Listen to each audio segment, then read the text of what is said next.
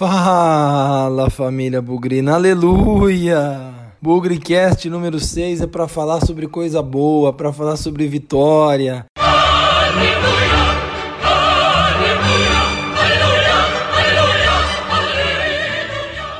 para falar sobre um jogo duro, suado, sofrido, mas finalmente o Guarani ganhou. 2 a 1 no São Bento em casa. Vai saber o que vem depois disso, mas 74 dias depois, oito jogos depois, finalmente o Guarani ganhou. Bora que tá começando. Esse Bugrecast 6, além da vitória, aleluia, finalmente o Guarani ganhou. Eu tenho a parte dos agradecimentos, mas hoje eu não vou fazer agradecimento. Eu vou mandar um grande abraço para algumas pessoas que me pararam no brinco hoje, foi muito legal. É, o André Giacomello, sobre quem eu contei a história do Guarani e Noroeste lá em Bauru em 91, Marcos Ortiz elogiando o trabalho, o Gabriel Ferrari elogiando o trabalho. Eu acho que foi muito legal devagarzinho tá crescendo, o Bugrecast tá alcançando aí mais gente, mais camadas da torcida. Então, você que tá ouvindo, ajuda a gente aí, ajuda eu, ajuda o Léo. Vamos fazer o Bugrecast chegar ainda mais pessoas, ainda mais torcedores. Teve uma, nós estreamos no o Bugrecast no YouTube, vi um depoimento muito legal de um torcedor do Vasco também, que me acompanha desde a época do Globo Esporte. Enfim, independente da preferência clubística, é um reconhecimento de um trabalho legal que a gente começou a fazer aqui. Então, turma, mais uma vez obrigado. O Bugrecast está aqui para isso. Sugestões, críticas, elogios, para mandar abraço, para ganhar abraço e para falar de Guarani. E vamos começar a falar que o Guarani ganhou, meu povo. Nos últimos tempos, eu acho que essa foi uma das semanas mais conturbadas do Guarani. Perder pro Cuiabá do jeito que foi, uma vergonha ridícula, atuação medíocre, todo o clima tenso depois do jogo, né? Declarações pesadas do presidente, a torcida também protestando, deixando claro aí que a Série C é praticamente uma realidade. Então, acho que o clima para esse jogo com o São Bento era duro, era difícil e todo mundo ansiava por mudança. É, mudança, e como eu falei, se não tivesse uma mudança drástica no time, as coisas iam continuar como sempre foram. Eu não consigo dizer que a escalação, a mudança tática já foi uma mudança drástica, mas eu estava conversando ali com o pessoal na, na Vitalícia durante o jogo. Eu não lembro a última vez que o Guarani não jogou no esqueminha da moda.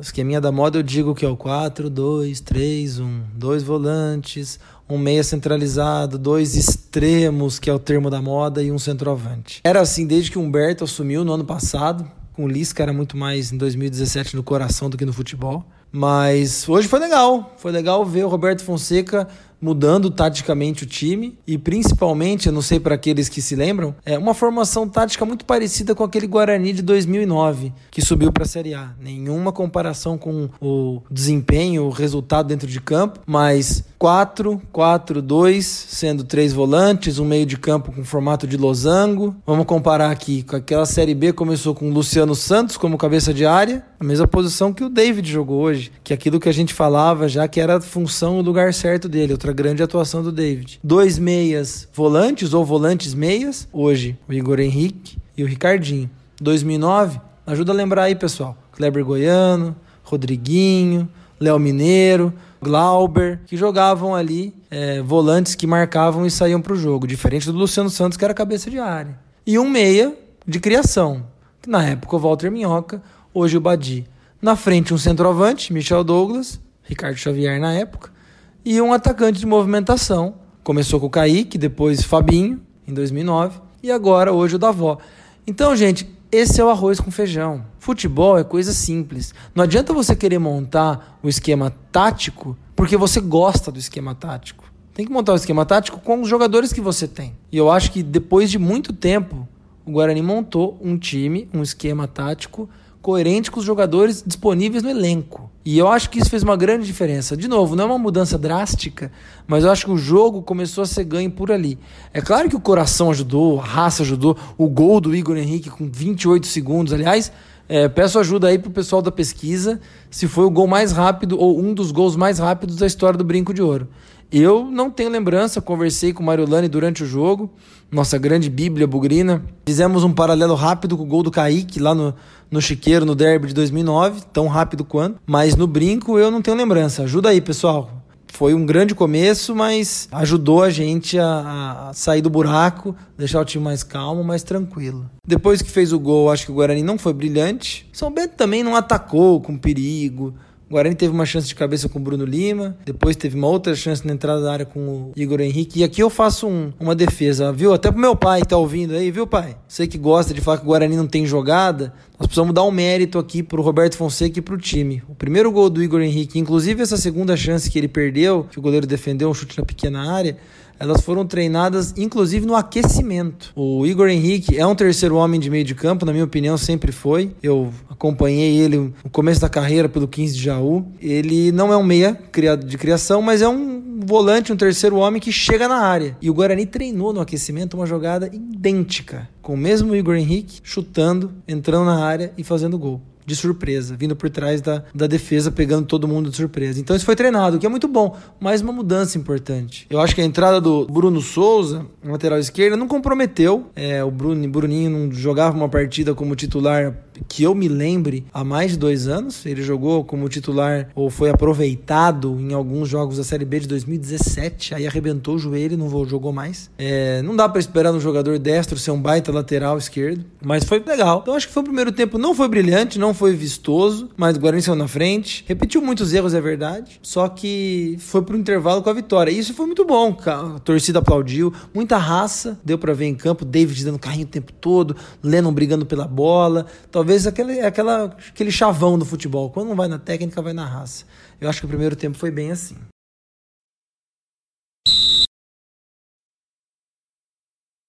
O segundo tempo ia até engraçado. Ali na Vitalícia, acho que no estádio inteiro, né?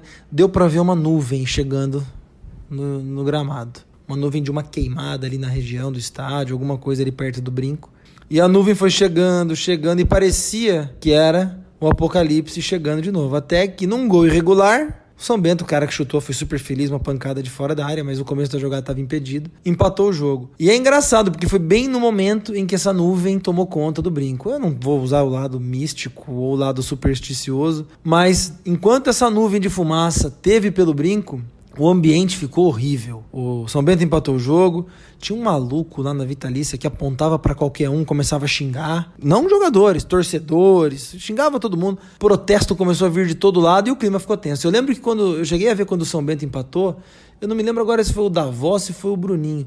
Colocou a mão na cabeça, como se tudo tivesse perdido. Então, isso que dá para medir bem como o time anda ansioso, nervoso, tenso. É claro, a campanha é muito ruim, mas poxa, ali tinha 10, 12 minutos do segundo tempo, tinha mais de 30 minutos quase 40 para jogar ainda. E a sensação era que já era, vai perder a qualquer momento, é, é questão de tempo para perder de novo. E não vou dizer que o Guarani colocou a cabeça no lugar, porque não colocou. Entrou o Vitor Feijão no lugar do Ricardinho, já foi aquele negócio mas, né, para tentar buscar o jogo. Minutos antes tinha entrado, né, o Felipe Cirne no lugar do Badi. Pô, lá vem o Feijão, que não contribui muito, então o clima já ficou tenso. Numa escapada rápida, o Feijão, já com 30 e poucos minutos, tomou o pênalti.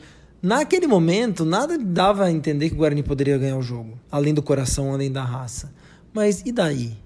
Um time que briga o tempo todo pode ter um pênalti, indiscutível, aliás. E esse pênalti pode mudar a história do jogo. E foi isso que aconteceu. O Feijão tomou um pênalti, acho que talvez tenha sido a única grande jogada que ele fez na vida, ou até agora, na sua curta passagem pelo Guarani. Michel Douglas bateu, o goleiro pegou no rebote, jogada do Feijão, empurrou pra área e o Michel Douglas fez o gol.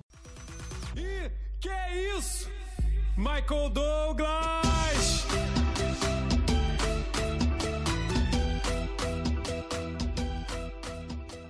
Foi um alívio. E olha que coisa, gente. Terceiro pênalti seguido que o Guarani perde. Diego Cardoso perdeu lá em Barueri, lembra? Começo do campeonato.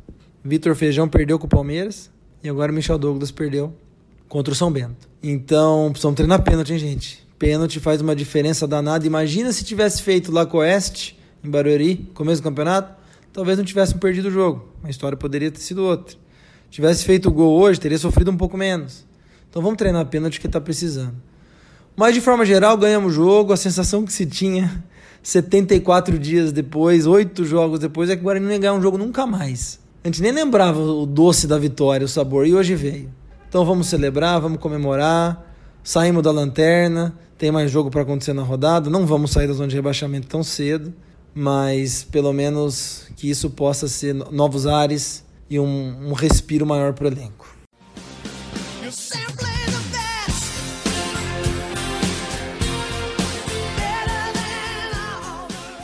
E o bola cheia de Guarani 2, São Bento 1, aleluia! Depois de tanto tempo nós ganhamos de novo.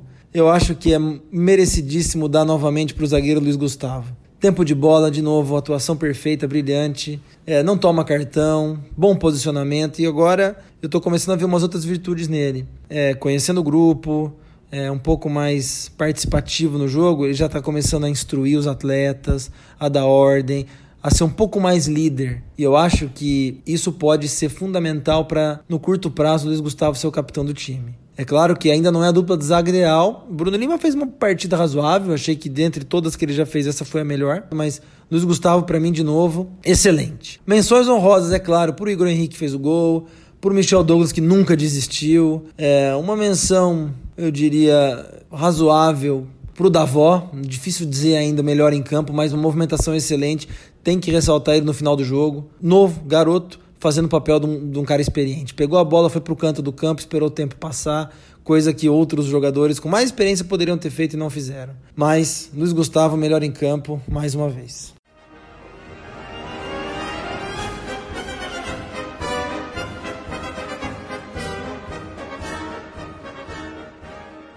Com muita dor no coração que eu vou dar esse bola murcha, é pro Ricardinho. O futebol dele tá sumindo aos poucos e isso não é legal. Tomou um cartão amarelo por um destempero numa jogada que, ok, é, foi faltosa do São Bento, mas ele foi para cima do juiz de uma maneira quase que juvenil. Acho que faltou um pouco de experiência ali. Tá dando mais passe para trás do que passe para frente. Saiu porque já tinha tomado um cartão amarelo. Acho que ele pode ser importante nesse esquema tático com três volantes, que talvez o Roberto Fonseca tenha descoberto agora, mas o futebol do Ricardinho tá ficando para trás. Não que o Guarani esteja indo muito para frente, ainda tem muita coisa para melhorar, mas o Ricardinho já foi um jogador mais participativo, mais importante, mais líder, mais chave pro Guarani. Então, eu não gostei da atuação dele, acho que poderia ter sido melhor e tem sido uma constante esse futebol um pouco abaixo daquilo que a gente está acostumado a ver. Nada crítico, não tem que sair do time, não é um jogador ruim, mas um ponto de atenção daqui para frente, porque a gente vai precisar desses três volantes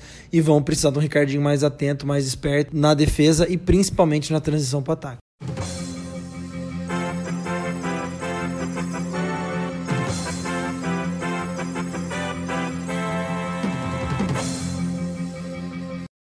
Último comentário.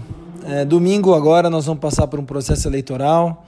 Vai ser constituído um novo conselho deliberativo, um novo conselho fiscal. É, eu não vou usar o Bugrecast aqui para falar mal das outras chapas, para dizer o que as outras chapas têm de negativo, porque tanto a chapa representada pelo Orley Senna como a chapa representada pelo Palmeirão a gente já conhece.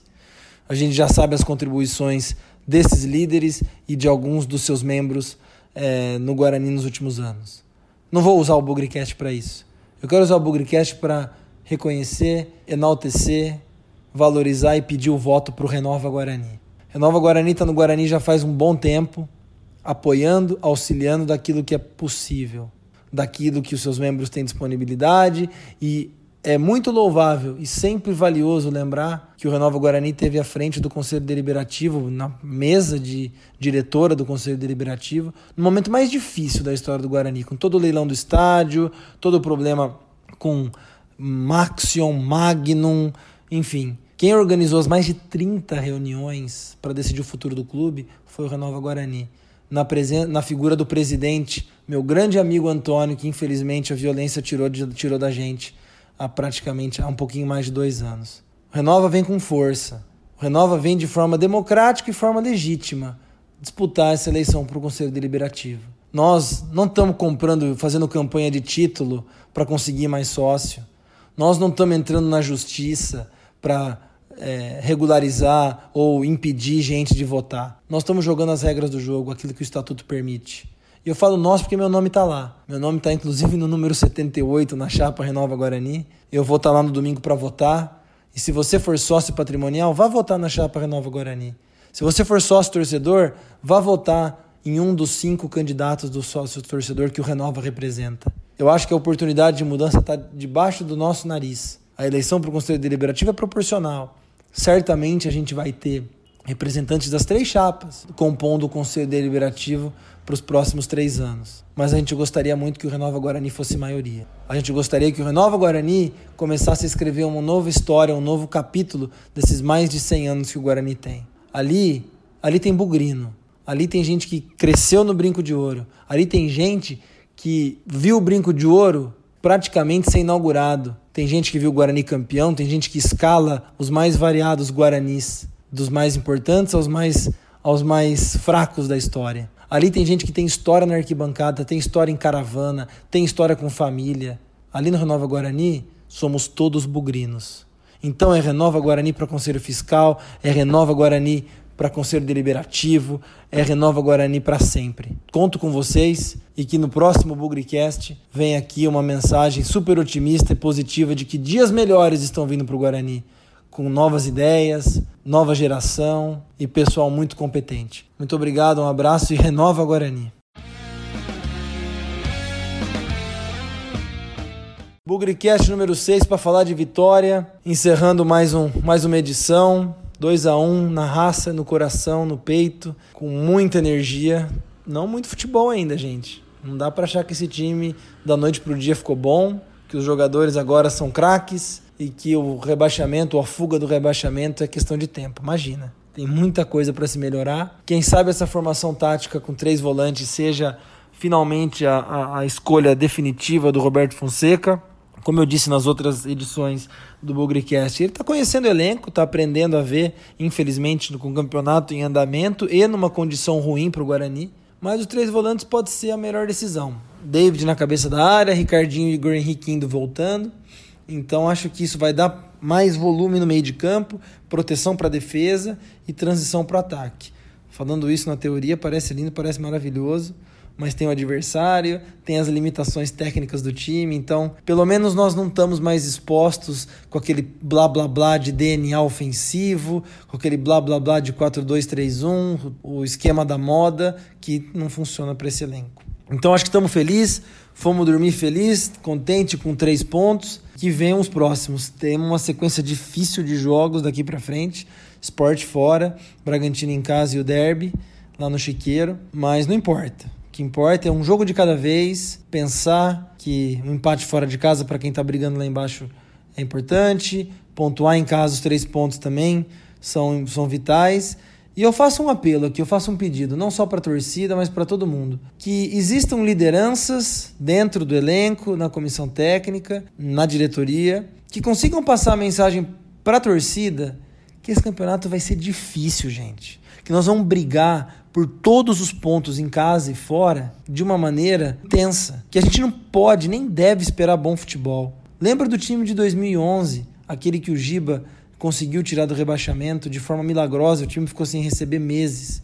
Talvez tecnicamente aquele time fosse até melhor do que esse, mas as condições eram adversas. E a torcida abraçou, chamou de time de guerreiro e nós conseguimos até terminar numa posição honrosa, acho que 12 lugar. Vai ser igual. Nós temos um campeonato para correr atrás, graças a Deus ainda tem um turno e, e mais um terço pela frente, aí 25 rodadas para disputar.